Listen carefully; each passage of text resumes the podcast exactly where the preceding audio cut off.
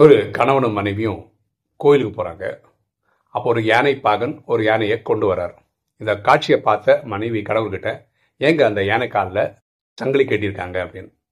அது உடனே கணவர் சொல்கிறாரு ஒரு ஆண்மகனுக்கு கல்யாணம் என்பது எப்படி கால் கெட்டோ அந்த மாதிரி தான் அந்த யானைக்கு அந்த சங்கிலின்றது கால் கெட்டு அப்படின்னு சொல்கிறார் பாருங்களேன் திருமணத்துக்கு வேற ஒரு பேர் வந்து கால் கெட்டு தான் இது வந்து பொறுப்பே இல்லாமல் ஊர் சுற்றிட்டு இருக்கவங்களுக்கு திருமணம் ஆனதுக்கு அப்புறம் பொறுப்பு வந்துல்ல அப்படி பார்க்கும்போது திருமணம் கால் கட்டுன்னு புரிஞ்சுக்கலாம்.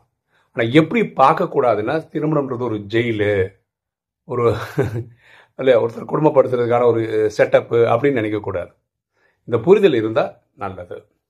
எண்ணம் போல் வாழ்வு.